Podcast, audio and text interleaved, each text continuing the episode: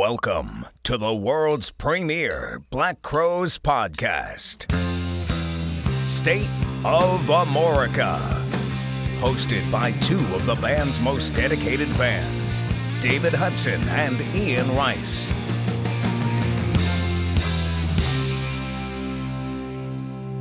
And now, let's get the show on the road. All right, everybody, welcome back to the State of Amorica podcast. I am David, and I've got my uh, my good buddy Ian on the other line. And uh, Ian, uh, it's good to see your face this early this morning. Normally we record at night, but it's uh it's good to good to see you bright and early. Yes, I am uh, bright eyed and uh, bushy tailed, as they say, and uh, ready to go. It is early for us. Well, this week uh, we're really lucky. We've got a uh, a guy that's a big fan of the band and uh, is going to sit in with us this week. He's going to be a sit in, Mr. Don Lane. Don, how's it going? Going really well, guys. Thanks for having me. We'll get into kind of your relationship with the Crowes and about crow's feet and everything. But you know, Ian and I kind of like to talk about uh, hot topics, I guess you could say, kind of like the View. I can't believe I just referred to the View on here, but anyway. Uh, Which one am I?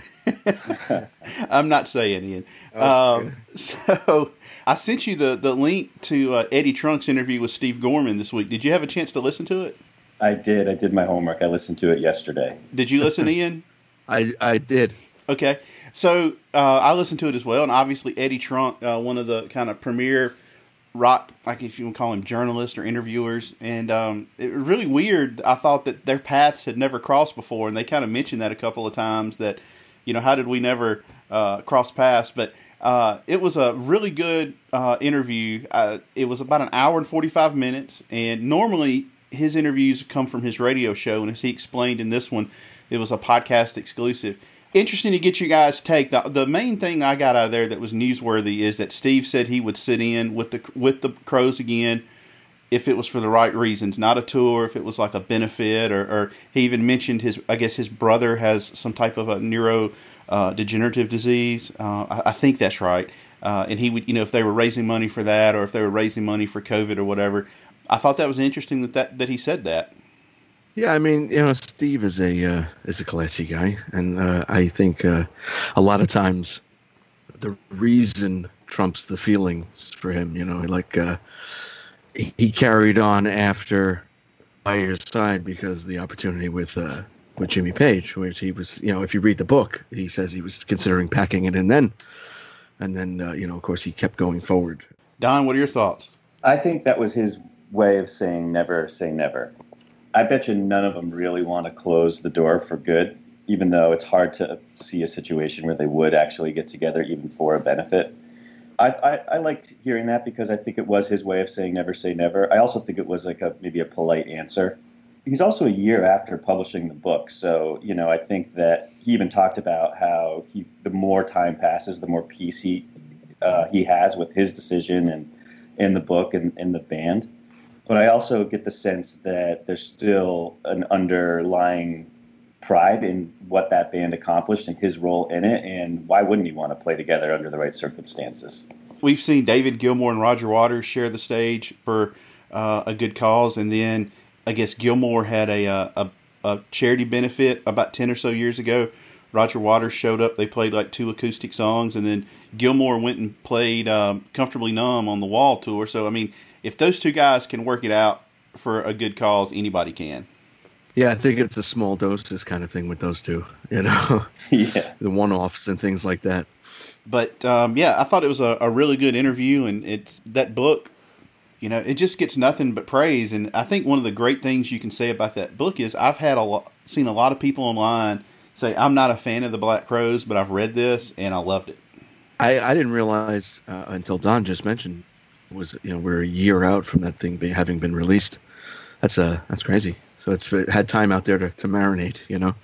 Well, I mean, they ha- always have been and still are a great, great story. You know, so if you love music or you love the dynamics of interpersonal teams or bands, you know, When they when they put out the paperback version recently, they didn't do what a lot of people do when they put out the paperback is include a couple extra chapters or something, something to entice you to buy the book again. Really, but uh, I would have liked to have seen some uh, some some of the leftovers because I understand that that the released book is about half the size of the original manuscript. Yeah, I think he said it was 950 pages that he turned in. He has said numerous times that basically the stories got repetitive. It was the same thing, but it was just a different location or different different people involved. So I would I would love to to see those. I mean, he told the story about them going on court TV, which he said you know didn't really have any bearing on the rest of the book, and that's why they left it out. I think that's fascinating. Yeah, that's a great story. Have you guys ever seen that video? Not the uh, not the full thing. I've seen you know excerpts and Yeah. things, and I mean it's kind of a trip to see those guys sitting there in suits. And uh, if I remember right from the from the behind the music years ago, Chris had said that Rich bought a suit, a different suit for every day of that trial, Yeah. which he thought was kind of cool. Yeah, that was funny. They look so young in those videos. It's crazy how time has Yeah. flown. That's that's one other takeaway from that. Well, G- Gorman Gorman certainly had enough suits stored up from the uh, 92 93 tour to uh, he, he should have been all right for a long trial. He had some uh, dapper suits on the uh, By Your Side tour as well. He did quite the, quite the snazzy dresser for a rock drummer. I'm sure dapper is is the adjective that you'd want to be associated with them, no doubt. He is a great interview, though. I mean, uh, it- it's uh, I understand why he has a ra- has had a you know the sports talk radio show, and now he's got the music radio show. I mean, he is he's a, he's one of the all time great storytellers. From my experience, that's him. He's just he is a great great guy. Um, you know, he's funny, he's smart, he's a nice guy. He's got an unbelievable memory. So I've had the fortune of hanging out with him a few times and gotten to know him, you know, over the years. He's got an unbelievable memory, and the thing about the book is that it's totally consistent with everything that he's ever shared with me or I've heard I've heard him talk about. I mean, that book is true, and I cannot believe how well he remembers stuff. He really seems to be the uh, like the archivist for the band. Really, he remembers all the stuff, and he he's like the he carries the torch for the band in the time when they weren't you know active and doing things, and uh, you know he's the one that I think ultimately is going to keep the past memories alive uh, of the band. I mean, but he's just a he's a great conversationalist, and he's he's fun to talk to. I mean, you know, I think we've mentioned this before, but you know, when we did our interview with him, you know, beforehand, sometimes people say, "Well, I don't want to talk about this, or I'd rather stay away from this," and he said to us. You know, guys, just before we start, and I know both of us thought, all right, here comes everything we can't talk about. And he says, Right. uh, anything you want to ask me, you can ask me. Nothing's out of bounds, you know. And he's just very giving in, in what he'll talk about, and it's it's refreshing. Well, you, you talk about him as, as the archivist and the, the owner of the story right now. I guess I think I think that's pretty symbolic. It's a good point because I think he I think he always has been the glue. So I've got kind of a unique take on the Crowes that I think might be different from what the message boards and a lot of conversations I've had with other Crowes fans and what most people would think. But I think that the interesting angle on the Crowes is that the story isn't the rivalry between the brothers. I mean, that's that tension is, I think, a big factor in everything about them: the music, the shows, the the hiatuses, and the, the ebb and flow of the band. But that's not a rivalry. Like the, you know, Chris has won almost every game in that rivalry. You know, Rich has some wins in the win column, but that's not really the rivalry. I think that the real story of the Crowes is the competitiveness between Steve and Rich musically, and Steve and Chris personally he I think Steve really pushed Rich musically. They learned, and I'm not not here to say he taught Rich anything, but I think they have both talked about how they learned how to play their instruments together, and that that comes through in their early work. That comes through, and I think their best work from from the latter day, and that kind of the way that Steve could propel Rich or intuitively feel where Rich was going, and Rich playing off him, I think is the sound of the band. I think we all love Marc and Eddie and all the contributions you know, that, that they made and taking them into the stratosphere on certain, you know, at certain moments. But I think that, you know, unless you get Rich, Chris, and Steve together, it's not gonna it's not gonna sound like them. So I think he pushed Rich musically, and I think the rivalry that Steve had with Chris was probably more personal. It feels like to this day, you read the book, and having seen the interaction, and then also just even you know from the of late, I think that the only guy probably in the world who can tell Chris the truth, who has told Chris the truth since he got famous, is probably Steve. And, and once Chris stopped um, listening to Steve, like the story ended. I just get the sense that you know that is actually the real angle in here, And I think that's that's why Steve has kind of written the book. He wrote the book to tell the story because he he felt that the Crowes were writing him out of the story contractually, the way they talk about him in the press. And he's never said that to me, and I've actually never even talked to him about it. But you know, as a huge fan who's followed them all from the beginning and, and know a lot of the ins and outs just through osmosis and, and just watching and listening and, and, and just learning about the band, it, it feels like you know the the three of them are the story and that until the three of them get back together, the story's not going to finish. I would tend to tend to agree with that. That's a very fair assessment. I mean, I, when they got back together, you know, I wasn't surprised that Luther or Jackie or Sven or any of the other people weren't involved based on what they were saying uh, in the press. But it, it, was just surprising to me that Steve wasn't involved because I, uh, to me, the core of the Black Crowes really always was Chris, Rich, and Steve and it's it, to me it's I'm willing to to go to the shows and and, and see the performances because I I still enjoy what the Robinson brothers do, but I'm I'm very very apprehensive of what the sound will be like without you know Steve as the backbone. It's it's concerning to me in a lot of ways.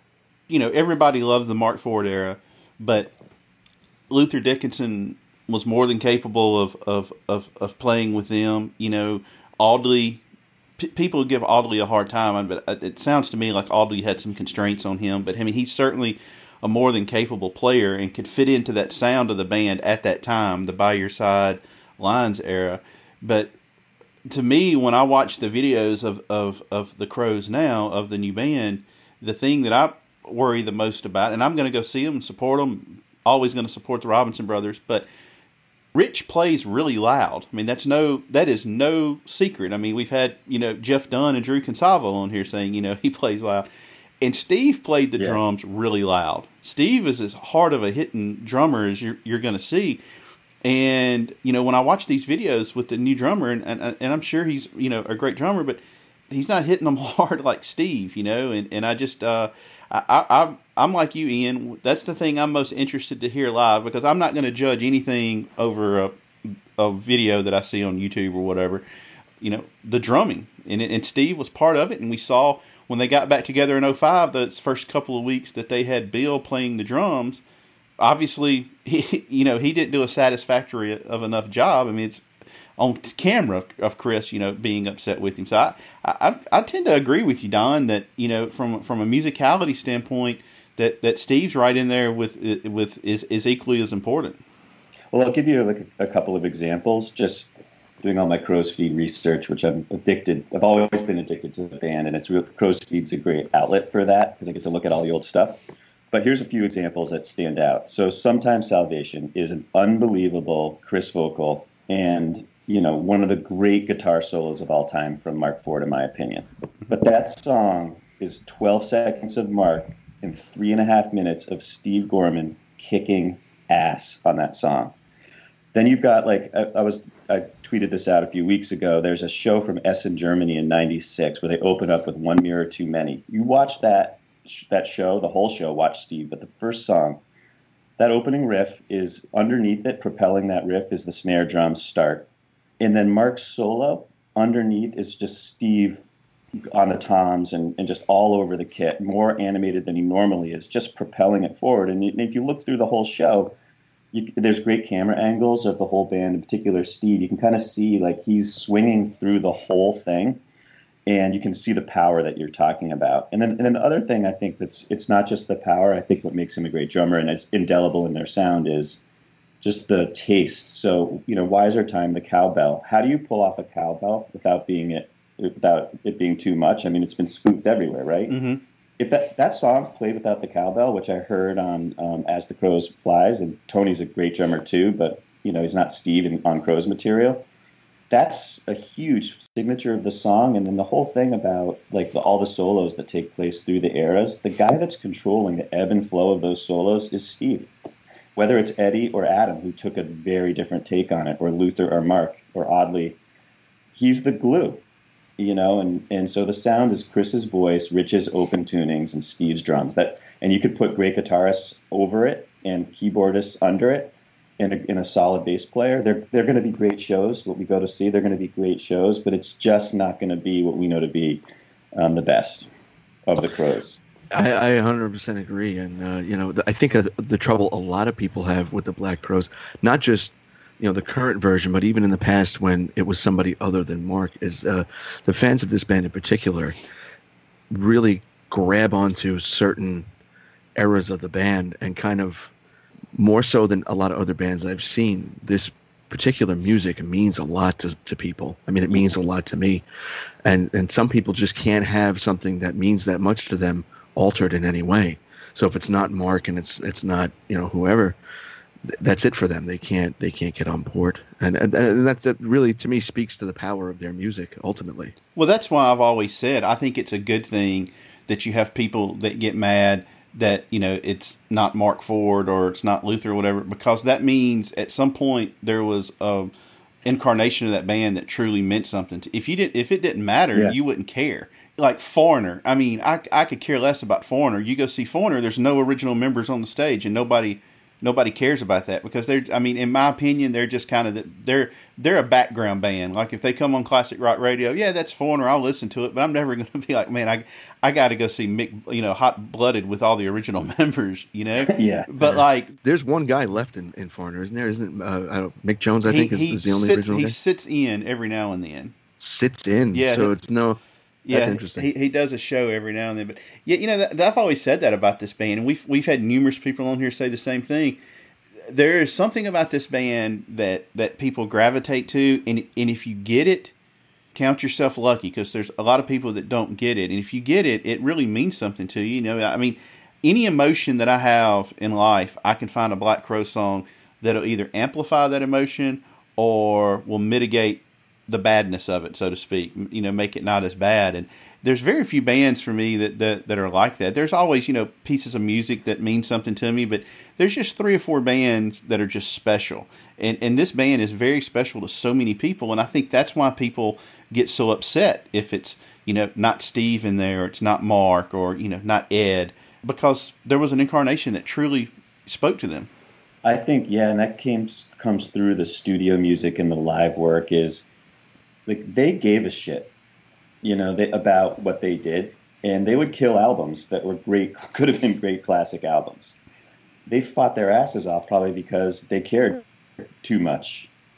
You know, I think that that comes through, and I think for fans who love music and you know love the visceral experience of it, whether it's through your headphones or at the show, you can see that in the passionate of passion, the performance, the meaningful lyrics. Like when Chris was writing lyrics about himself, they were gut wrenching lyrics. He was going through and still probably is going through tough times when he's not writing about himself and he's writing about the lifestyle as opposed to him and his trials.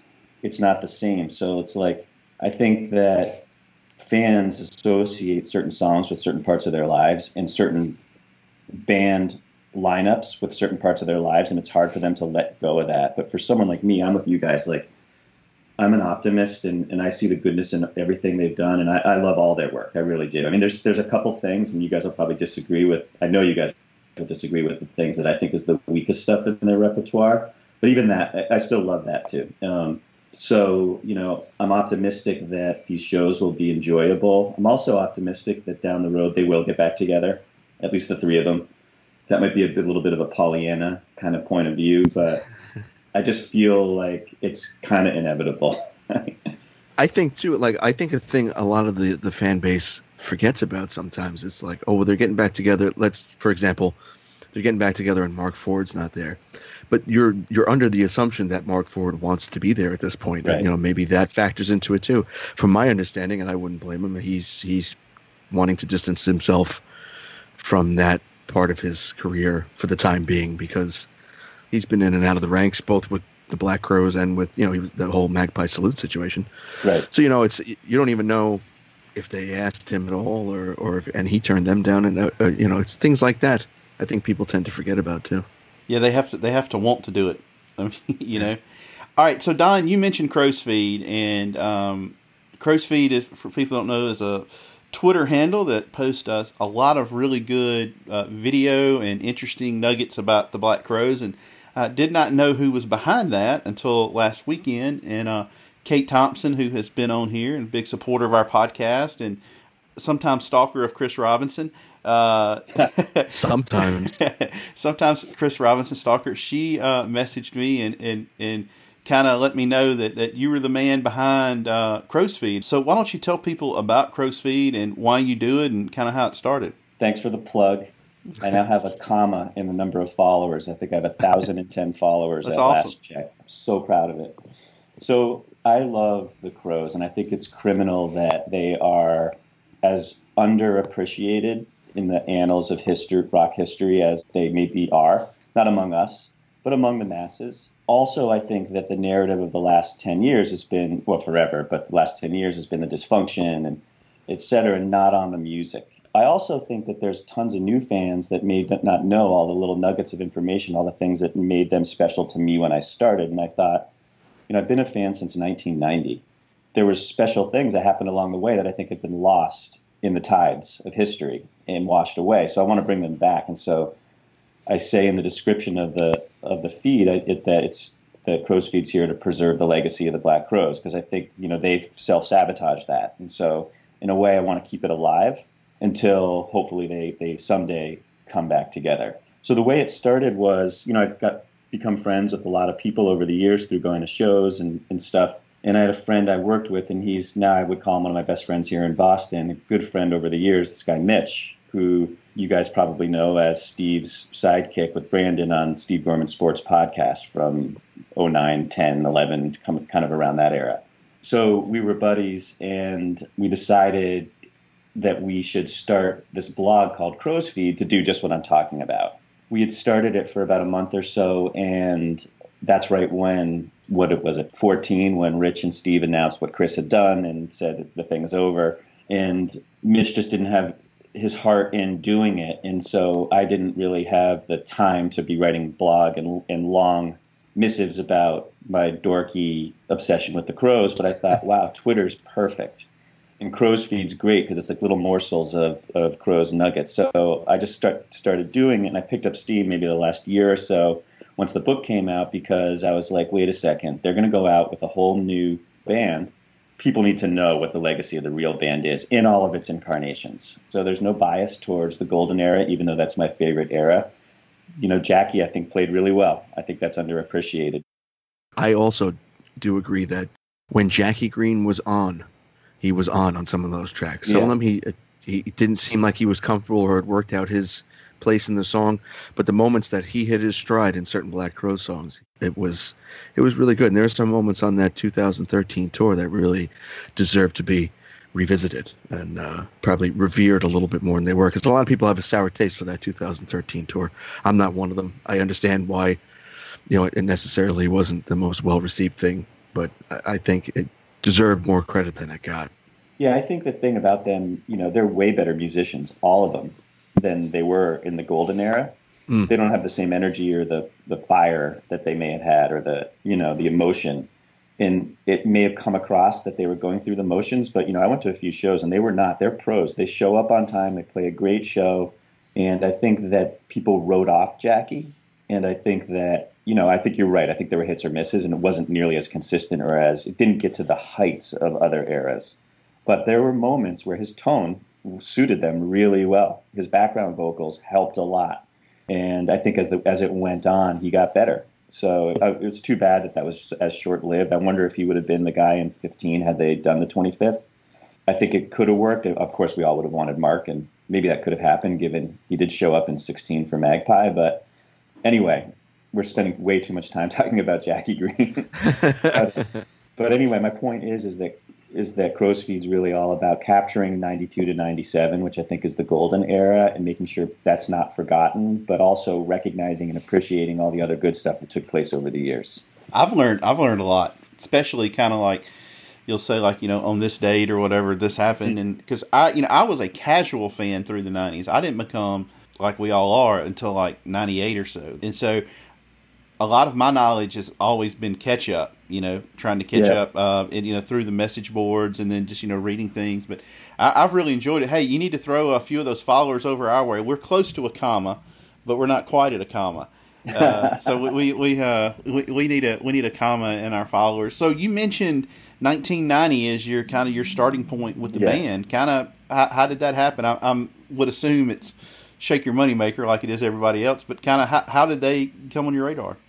I think I'm a bit of an old soul when it comes to music. My dad was a music lover and record collector, and he was actually like a, a quasi musician and songwriter too. So I had a real affinity for music, and through osmosis, I loved 60s and 70s classic rock, but especially the greats, you know, Dylan, Stones, Beatles, Major. But also, he got me into Stax.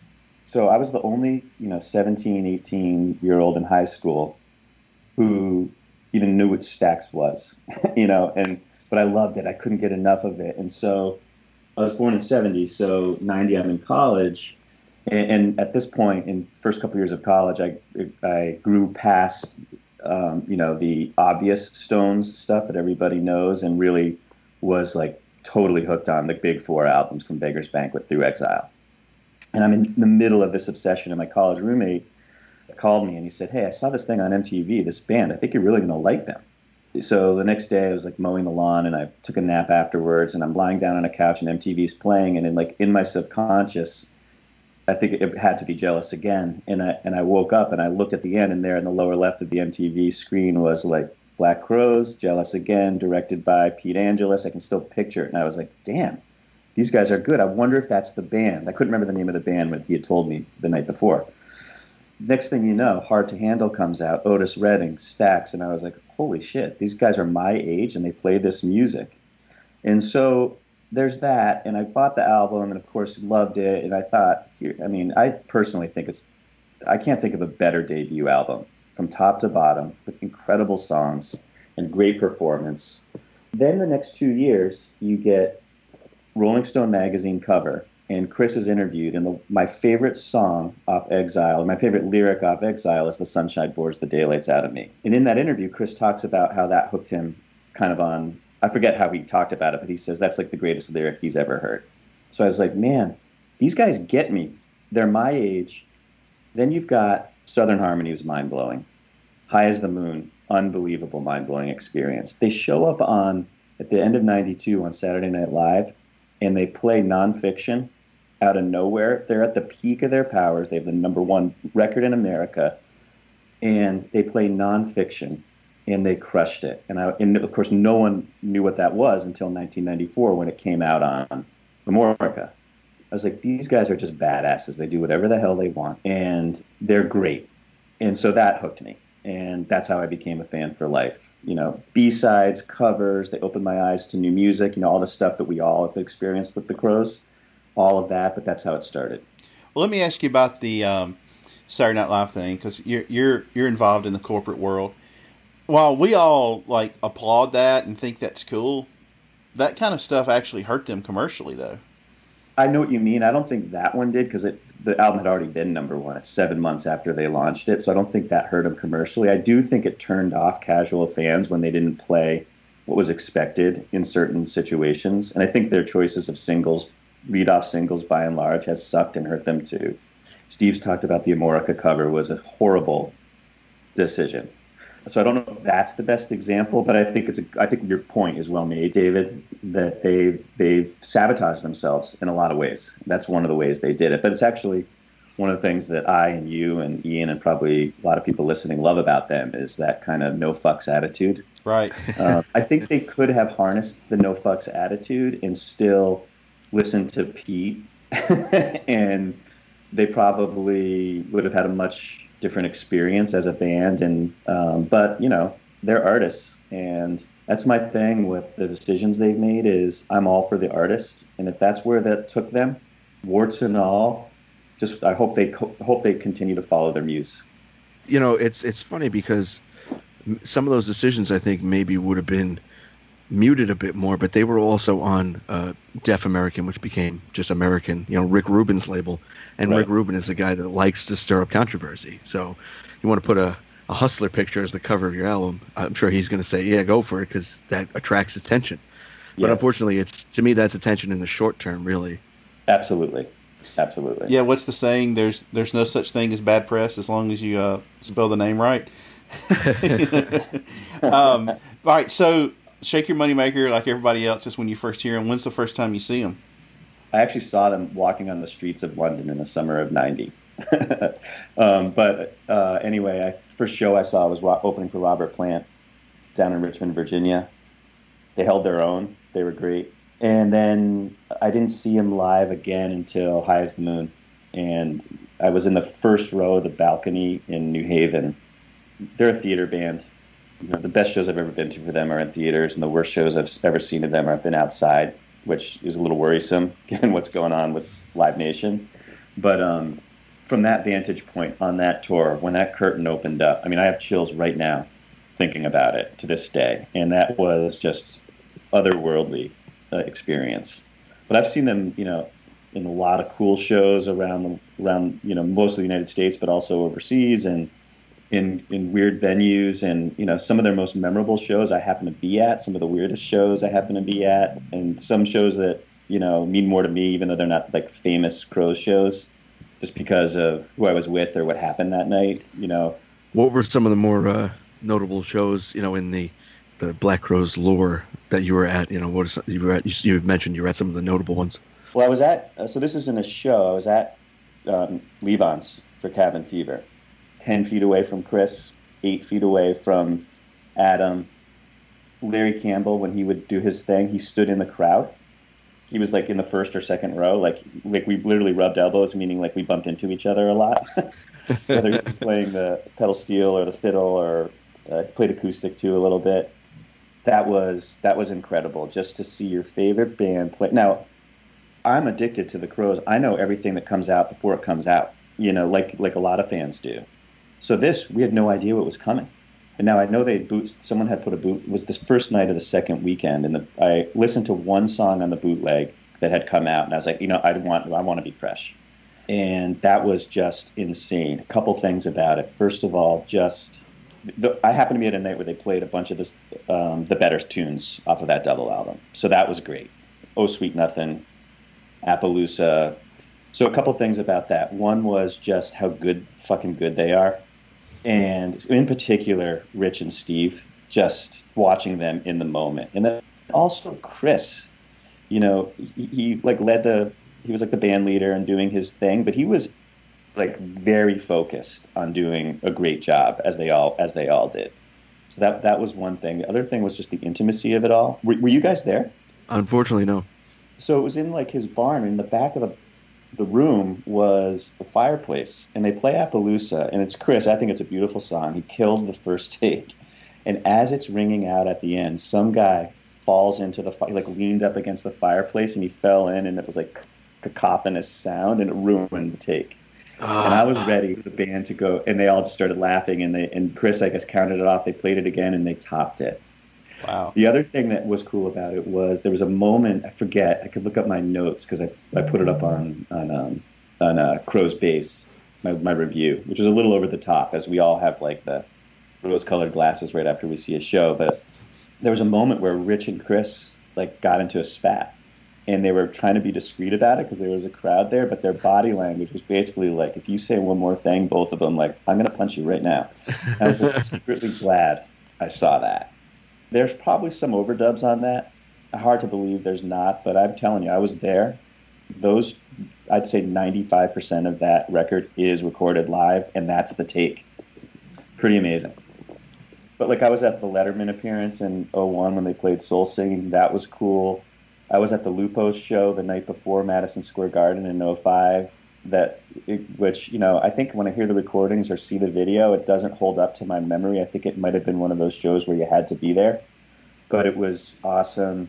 Town Hall in 08, they played you know two sets of acoustic. I think it was two sets, and that was cool. For longtime Crowes fan, the inside thing people will know: don't miss Sayreville. I didn't miss Sayreville. That was an amazing show. I don't know if you guys know what that's all about, but that was incredible the Sayreville thing, I remember the the phrase, but I don't remember the reason why that that evening was particularly. What was the uh, what was the story behind Sayreville? I forgot. I can't remember if it was Boa that posted it, but someone you know on the inside posted like, "Here's how you get there," and, and at the end it says, "Don't miss Sayreville," and it was unclear whether that was like don't miss Sayreville because it's a small town. It's easy to drive past it. But it was the last show of 06 with Paul and Rob Clores. And we didn't know if this was the end. And it was kind of like, the fact he or whoever posted it did it, it was kind of like, you may never see these guys again. So I invented a business trip, which I'm known to do, to be in New York, and I rented a car instead of going to a um, like a client dinner. And I drove down to Sayreville, and I met some people from the board who hooked me up with the ticket. They played for over three hours. It was a great end of tour show for them, where they just left it all out there. Like Chris is playing electric on Downtown Money Waster, and he and took a solo, and actually kind of pulled it off but they, it was mostly covers, you know, great tunes from that era, and they left it all on the table like they always do. At the end of the day, they, I think, are really proud of how amazing they are, and they, and that was an amazing show. But like, I was at the last show before the hiatus on Halloween in Boston when Steve shaved his head. Um, I was at Center Stage in New York in 07. Ian, maybe you were there too when they played in Central Park, and some guy named Luther Dickinson sat in a year before Warpaint and played a bunch of tunes, and it was obvious that you know, he'd been in Circle Sound, but it seemed like it was a tryout.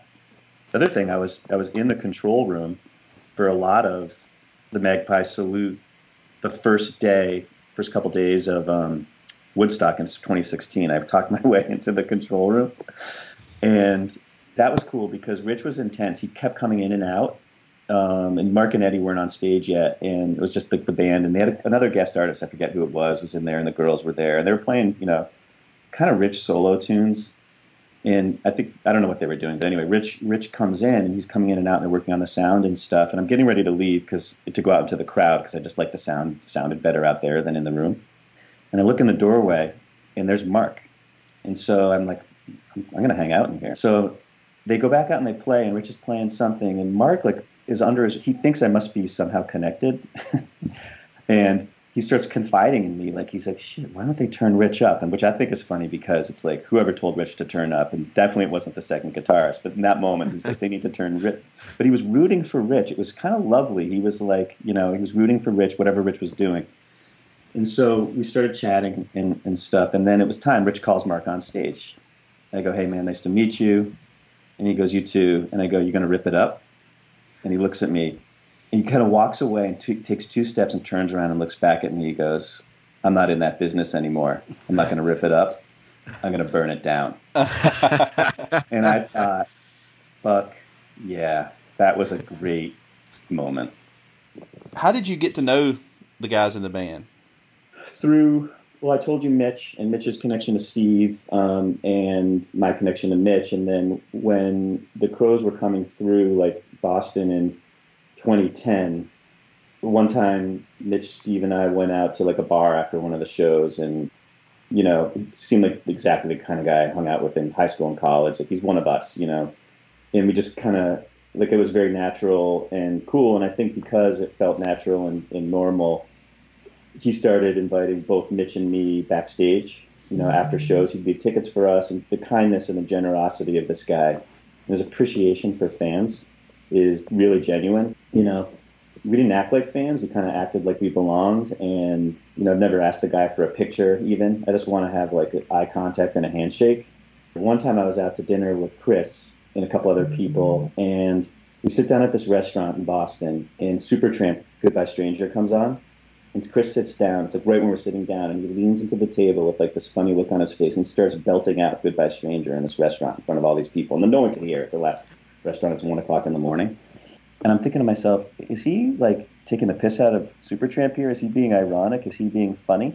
And no, like we asked him, and, he, and he's like, no, I, I love them. I love that song. And the thing that struck me about him like that's his uh, he's authentically like into the song. He's into the music. He loves music encyclopedic uh, like he's he's got an incredible memory for everything music and well i've always said they're if you know chris and rich if anything they're students of music and they're fans mm-hmm. of it. And they they show reverence to those that came before. You know i always thought one of the coolest things was you know they played big time two weeks after that album comes out so you mentioned to me in a text you you've got to hang out with the CRB a decent amount.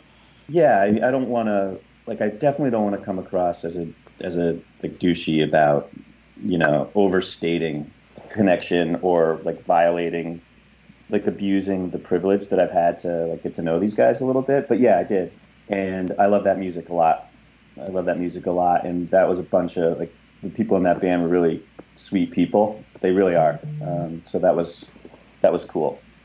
That was cool. But the the best experience though was Mitch and I in 13. It's October. It's Portland. The thing's almost over and they've been on a bit of a break in the tour. And the first night back, they were going to be in Portland for two nights. So Steve's like, "Hey, if you really, if you really want to get to know the band, Saturday night's the night. Maybe it was Friday, Saturday. The first night's the night because he goes, we have nowhere to go because we're playing two nights, and nobody hates each other because we've just been apart for the last three weeks. so we go to the show, and the show's great. And he invites us backstage, and that's I'd met Chris before, but that was the first time we had hung out. And we go backstage, and we hang out with him for like an hour backstage. It's me, Mitch, and Chris. Steve like gives us our space. That's how cool Steve was, and you know we're trying not to be dorky fans, and it was kind of weird that it wasn't weird. It was we were talking about music and sports and even family a little bit. It was kind of surreal. But anyway, after an hour, Chris is like, "Hey man, we're gonna go to dinner. You guys want to join us?" And Mitch and I look at each other. We are like, uh, "Yeah, sounds good." so we go out to the uh, bus and there's still fans an hour after the show looking for autographs. And we walk past all the fans, and it's like all these hairy crows. And me and Mitch look like they're fucking accountants. and so we walk on the bus, and then we go to the back, and there's Adam and Sven, and their tour manager was this guy, Brian Starkey, who's also just an incredible guy. So then we go to the front of the bus, and it's just Chris and Rich and me and Steve and Mitch are there for a while, but they're good buddies, so they, they go off. And for about a half hour, I'm in the front of the bus with just those two guys. And I'm like, what's going to happen here? They're talking about music they love. Chris is ragging on Eddie Vedder because he just saw a commercial that had Pearl Jam music or Eddie in it. Then Rich goes, hey, Chris, you know, we've never played a Paul McCartney song. And he's like, what should we play? And Chris is like, I don't know. And Rich is like, no, we got to do that. I'm, I'm like, I'm watching this happen. And Rich looks at me and goes, what do you think we should play? And I go, maybe I'm amazed. And they're like, oh, that's a good idea. Well, three months later, they're gone. Um, but Magpie played Maybe I'm Amazed, so I'll take credit for that. But anyway, so that was incredible, and I can't remember even all the stories in there. But I'm like, hey guys, it's now it's about an hour late, like two hours after the show. I'm like, are we going to dinner? so um, they're like, yeah, yeah, we got to get going. So the bus driver drives around the block, takes a right, a right, a right, goes in a complete circle because the restaurant's across the street or within walking distance of the venue. And I go, did we just go in a circle? And they're like, yeah, we had to disperse the crowd. So when the bus pulled away, so did the crowd, and within 10 minutes we're back, and now the crowd's gone. So we get out of the bus, we go to this restaurant, and it's the whole band, all six of them, Brian, Mitch, and me. Wow. So if you want to know who the eighth and ninth Crowes are, it's me and Mitch. Joking. Little less impact than maybe Billy Preston had on the Beatles. But anyway, um, so, so we sit down at the table, and one of them goes, Hey guys, do you realize this is the only time this whole tour we've all been together at dinner? I forget who said it. Probably Adam or somebody said it. And they're like, Oh, huh, that's interesting. And then at the end of the night, I wish I took a picture, but it would have been the wrong thing. It would have ruined it. So I'm glad I didn't. It's in my mind's eye. But at the end of the night, Mitch and I started talking. We are like, I wonder if this is the Last Supper. And I haven't asked Steve, but I highly doubt they had dinner again ever. And so it was kind of cool to, you know, be the 13th at the table, I guess. That's really cool, man, because, you know, you, you talked earlier about uh, waking up from a nap and hearing Jealous Again yeah. on MTV to going to, you know, being present with all the members at dinner. I mean, as a fan, that's got to be mind blowing. You know, it's, uh, it's, it's had to be an unbelievable experience. It was, and I, you know, I think the weird thing was that it wasn't weird, and there's something about the intimacy about the music that you love. You feel like you know the people, and then the risk, and I think this has probably happened for a lot of Crowes fans, is you meet your heroes, and then you're disappointed. You know, I know people have not have had a lot of people have had. Uh, you know, I've seen the bad side of these guys, never directed towards me, but I've seen it. So I know that's all real. Everybody's had their own real experience, but I just got super lucky, and um, yeah, it is weird. But the weird thing is that it wasn't weird and that's one thing that I feel really fortunate and all gratitude to Steve Gorman because even to this day, I think he appreciates how much I love the band and how I want to keep it alive. And he's never made me feel bad or weird about that. He's like, dude, if you like the music, that's great. If you had a good experience, that's cool. I think that you know what you're trying to do with Crow's Feet is is a very similar approach to why David and I started doing this, is because. Yeah We want to keep all the good aspects of the band's storied history alive and keep it in people's memory because the Black Crowes aren't often part of the conversation when people are rattling off classic bands, and they should be. Their music is just as good as, if not better, than a lot of the bands that are revered as you know the classic rock artists. And uh, you know, it's it's a necessary thing to, especially during the time when they weren't active, is to keep that that alive. And uh, yeah. I think it's important what you're doing with the crow's Feet. It's great.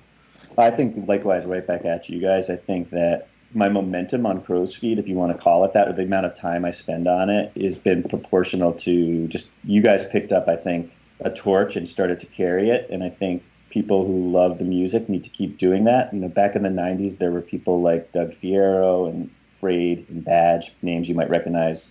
Of course. Who helped contributed. And now this Dutch woman who does um, The Womb of the Free. Yeah. Her video content is incredible. And I think that I saw on Facebook that now she's hooked up with Boa. Of course, Boa's been, you know, the main one. But even like Hagar, I actually met him at a like the second or third CRB show ever was in Santa Cruz, and we connected on the board ahead of time because he needed help recording. So I met him ahead of time, and once in a while we'll connect through social media or through texting or email or, or whatever. These people have done a lot for the Crowes and a lot for the fans, a lot.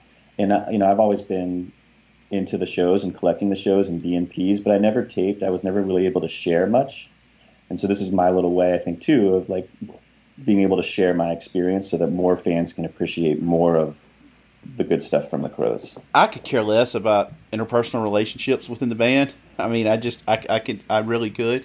Uh, every one of us, you come and and start analyzing our lives 24-7 you're going to find negative things and negative interactions with, with other people steve told us on the interview he said the fact that you guys are doing the podcast speaks to the fact that it meant something to you and the fact that people listen to it and the same thing with, with, with Crow's Feet. and it's good to kind of have a more positive outlet on them because you know the message boards can be what they are. I'm I can tell everybody, and this is breaking news, that as of last night, Hager agreed to come back on, and we've got a really cool thing we're going to do with him in a couple of weeks. So he will make his return to the uh, the State of Amorica podcast. But I find him, especially after we've I talked with him on the phone a time or two before we did our interview with him, and had him on. And like I completely understand him now. And I find him I find him extremely funny.